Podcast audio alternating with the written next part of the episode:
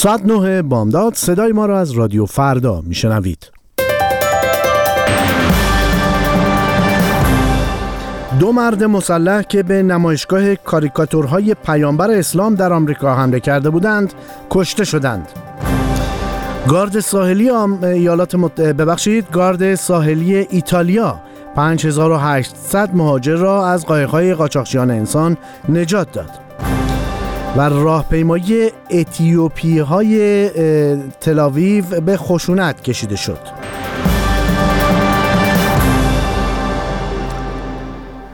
با درود فروان کیان معنوی هستم پلیس در دالاس آمریکا اعلام کرد دو مرد مسلح به نمایشگاه کاریکاتورهای پیامبر اسلام که یک گروه ضد اسلامی برپا کرده بود حمله کردند و در پی واکنش ماموران به این حمله کشته شدند. هنوز پلیس هویت کشته شدگان را اعلام نکرده است.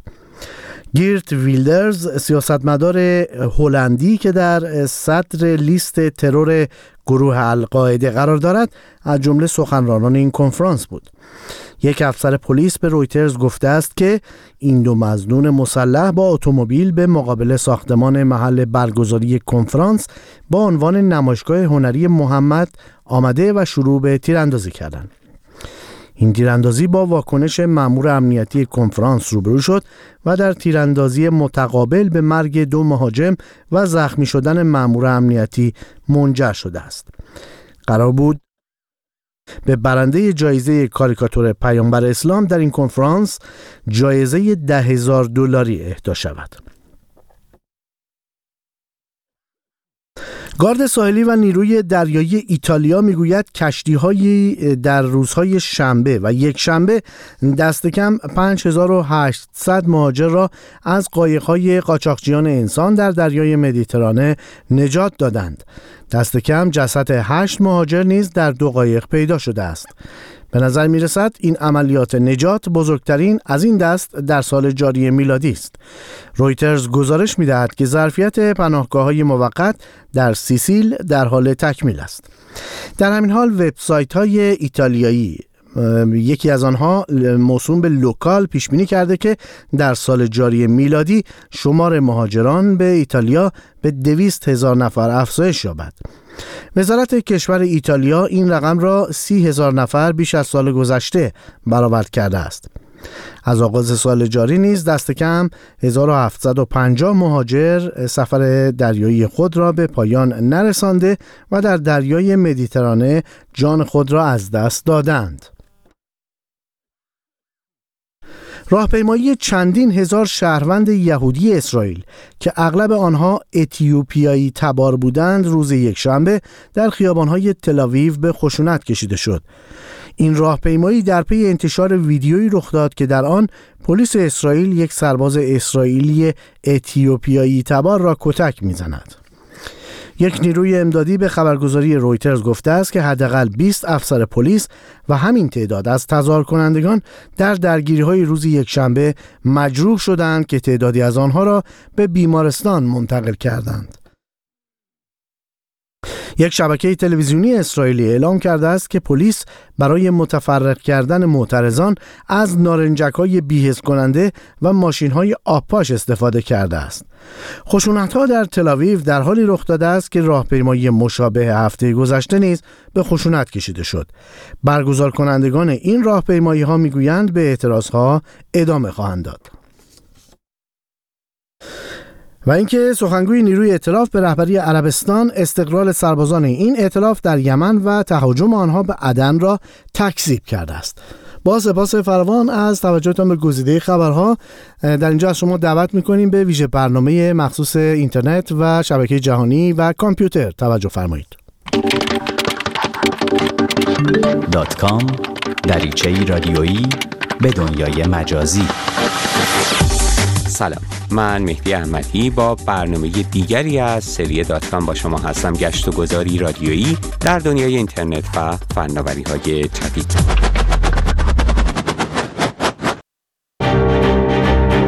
زمین لرزه ویرانگر نپال هزاران قربانی به جای گذاشت. در دنیای واقعی صدها امدادگر خود را به نپال رساندن تا در امداد رسانی به قربانیان این حادثه کمک کنند. اما در دنیای مجازی شبکه های اجتماعی در این مورد چه کردند؟ با من در برنامه این هفته دات کام همراه باشید تا با هم واکنش دنیای مجازی به زلزله نپال را مرور کنیم. بیش از 6000 کشته تا ظهر جمعه آماری که مقام های دولتی نپال انتظار دارند از مرز ده هزار نفر هم بگذرد. نزدیک به 14 هزار زخمی و 24 هزار بی خانمان اسکان یافته در سرپناه های موقت. 130 هزار خانه آسیب دیده یا ویران شده در سرزمینی که تنها 3 میلیون نفر جمعیت دارد. زلزله‌ای که روز شنبه پنجم اردیبهشت مناطق مهمی از کاتماندو پایتخت نپال را به شدت 7 و 8 دهم ریشتر لرزاند اما تا صبح دوشنبه هیچ امدادگری نتوانست خود را برای نجات آسیب دیدگان به مناطق زلزله زده برساند. حالا پس از گذشته یک هفته صدها امدادگر در قالب چندین و چند تیم امدادی در حال کمک رسانی به آسیب دیدگان از زلزله هستند و روزی نیست که گزارش یا ویدئویی از نجات معجزه آسایی یک کودک یا بزرگسال پس از چند روز محصور بودن در آوار زلزله در اینترنت یا شبکه های اجتماعی منتشر نشود. اما آیا نقش شبکه های اجتماعی و قول های فناوری های جدید در حد فراهم کردن امکان برای نشر و بازنشر گزارش ها و ویدیوهای مرتبط با این رویداد بود. به دات کام گوش می‌کنید. وجه خطرناک شبکه های اجتماعی و شرکت های فناوری این است که همه جا ما را زیر نظر دارند. فرقی نمی کند. فیسبوک، توییتر یا حتی اپلیکیشن های ارتباطی مثل وایبر همیشه از محل حضور ما خبر دارند. گوگل، اپل یا مایکروسافت حتی اگر نخواهیم و تنظیمات مکانی گوشیمان را بسته باشیم به اطلاعات مکانی ما دسترسی دارند و شرکت های خدمات دهنده موبایل هم می‌دانند که مشترکانشان کجا هستند و از چه نقطه‌ای در حال برقراری تماسند. حتی ما وقتی در حال استفاده از خدمات این سرویس دهنده های اینترنتی هستیم آگهی های بازرگانی بر اساس اطلاعات مکانی من دریافت می کنیم. اطلاعاتی که بدون آنکه بخواهیم توسط این سرویس دهنده ها جمع آوری می شوند. اما آیا ممکن است این اطلاعات جمع آوری شده پایه‌ای برای سرویس بهتر به ما باشند؟ یک نمونه خوب از این موضوع را در زلزله نپال شاهد بودیم. نوع مشارکت سرویس دهنده های تلفن همراه، شبکه های اجتماعی، قول های فناوری های جدید و البته اپلیکیشن های اطلاع رسان در امدادرسانی به قربانیان زلزله در نپال شاید یک گام به جلو بود. اما هر یک از این شرکت ها در روزهایی که از زلزله نپال میگذرد چه کردند؟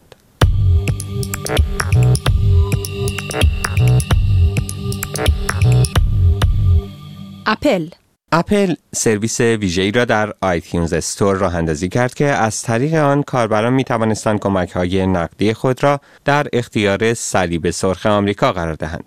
کاربران مبلغ مورد نظر برای اهدا به آسیب دیدگان زلزله را در قالب بسته های 5 تا 200 دلاری انتخاب می کردند و این مبلغ از حساب بانکی متصل به آیتیونز آنها یا کارت اعتباری آیتیونزشان کم می شد و به حساب صلیب سرخ واریز می شد. اپل پیشتر چنین خدماتی را برای کمک به آسیب دیدگان زلزله هایتی در سال 2010 سونامی ژاپن در سال 2011 و گردباد فیلیپین در سال 2013 ارائه کرده بود. فیسبوک در ماه اکتبر سال 2014 فیسبوک خدماتی را با نام سیفتی چک معرفی کرد که در مواقع بحران و بلایای طبیعی به طور خودکار فعال می شود و به کاربران اجازه می دهد ضمن ثبت وضعیت ایمنی خود از ایمن بودن دوستان فیسبوکیشان اطلاع پیدا کنند. در مورد زلزله اخیر فیسبوک این سرویس را روز شنبه برای نپال و مناطق اطراف آن فعال کرد و همچنین از کاربرانش دعوت کرد که به آسیب دیدگان کمک مالی کنند و گزارش ها حاکی از آن است که تنها در دو روز مبلغ ده میلیون دلار برای کمک به آسیب دیدگان زلزله جمع شد. گوگل گوگل بلافاصله پس از وقوع زلزله سرویسی با نام Person Finder راه اندازی کرد که به کاربر امکان می‌داد از سلامت خانواده و دوستانش مطلع شود. کاربر برای استفاده از این سرویس باید فهرستی از کسانی که مایل بود از سلامتشان مطلع شود تهیه می کرد و پس از آن اطلاعاتی در مورد سلامت آنها برای کاربر متقاضی تهیه می شد. در این سرویس جستجو برای افراد مورد نظر کاربران از طریق وب یا در نپال، هند و آمریکا از طریق پیامک امکان پذیر بود. گوگل همچنین مبلغ هر دقیقه مکالمه از طریق سرویس Google Voice در نپال را از 19 سنت به یک سنت کاهش داده تا کمکی باشد به کسانی که در نپال از طریق این سرویس اقدام به برقراری تماس می کنند. این شرکت اینترنتی همچنین یک میلیون دلار وجه نقد به آسیب دیدگان زلزله در نپال اختصاص داده است. مایکروسافت مایکروسافت که سرویس تماس اینترنتی اسکایپ را در تملک دارد امکان تماس رایگان به تلفن‌های ثابت و همراه در نپال را از طریق اسکایپ در نظر گرفته. این شرکت اینترنتی همچنین متقبل یک میلیون دلار کمک به آسیب دیدگان زلزله نپال شده. وایبر. آنطور که مدیر ارشد عملیات وایبر به وال استریت جورنال گفته این خدمات دهنده تماس متنی و صوتی نزدیک به 3 میلیون کاربر در منطقه هیمالیا دارد و سرویسی که وایبر برای ساکنان نپال برقرار کرده عبارت است از امکان های رایگان از طریق وایبر به تمامی مقاصد. AT&T، تی موبایل و اسپرینت شرکت های خدمات دهنده تلفن همراه در آمریکا نیز خدماتی را برای کمک به امدادجویان زلزله در نپال در نظر گرفتند. AT&T، تی موبایل و اسپرینت به مدت 20 روز از 25 آوریل تا 16 می هزینه مکالمات و ارسال پیامک برای کاربران در داخل نپال را کاهش دادند.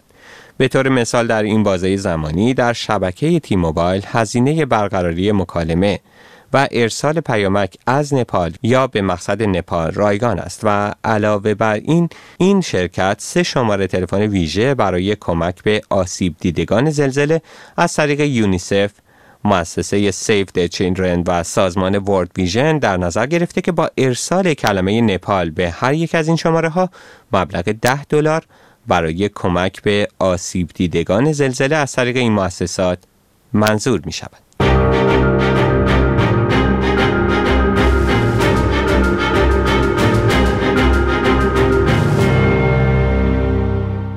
اما ارائه این خدمات برای زلزله دیدگان نپال با چه چالش هایی روبرو بوده؟ مارک زاکربرگ بنیانگذار فیسبوک در پست فیسبوکی ویژه‌ای از اهمیت متصل بودن به اینترنت در چنین شرایطی گفت. گرچه گزارش بانک جهانی حاکی است که تنها 13 درصد از جمعیت 3 میلیون نفری نپال به طور معمول به اینترنت دسترسی دارند. این یعنی حتی در شرایط عادی هم امداد و نجات از طریق ارتباطات اینترنتی در منطقه‌ای مثل نپال با مشکلاتی روبروست. چه برسد به شرایطی مثل زلزله که بسیاری از خانه ها و ساختمان ها و طبیعتا زیرساخت های ارتباطی آسیب دیدند.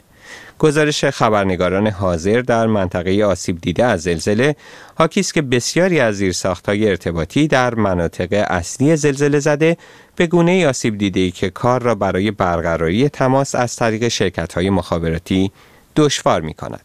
در چنین شرایطی مثلا شرکت گوگل امکانی را در نظر گرفته که سرویس Person Finder ش در صورت نبود اتصال به اینترنت از طریق پیامک برقرار باشد. اما مورد زمین لرزه نپال شاید برای ارزیابی این موضوع مناسب باشد که تا چه اندازه شرکت های ارتباطی و شبکه های اجتماعی می توانند در شرایط بحران های طبیعی به کمک آسیب دیدگان، امدادجویان و قربانیان حادثه بیایند. در پایان برنامه دیگر از سری دات کام هستیم. با ما می توانید به نشانی الکترونیکی دات کام رادیو فردا دات کام در تماس باشید یا ما را در صفحه فیسبوکی این برنامه facebook.com فردا نقطه دات کام دنبال کنید.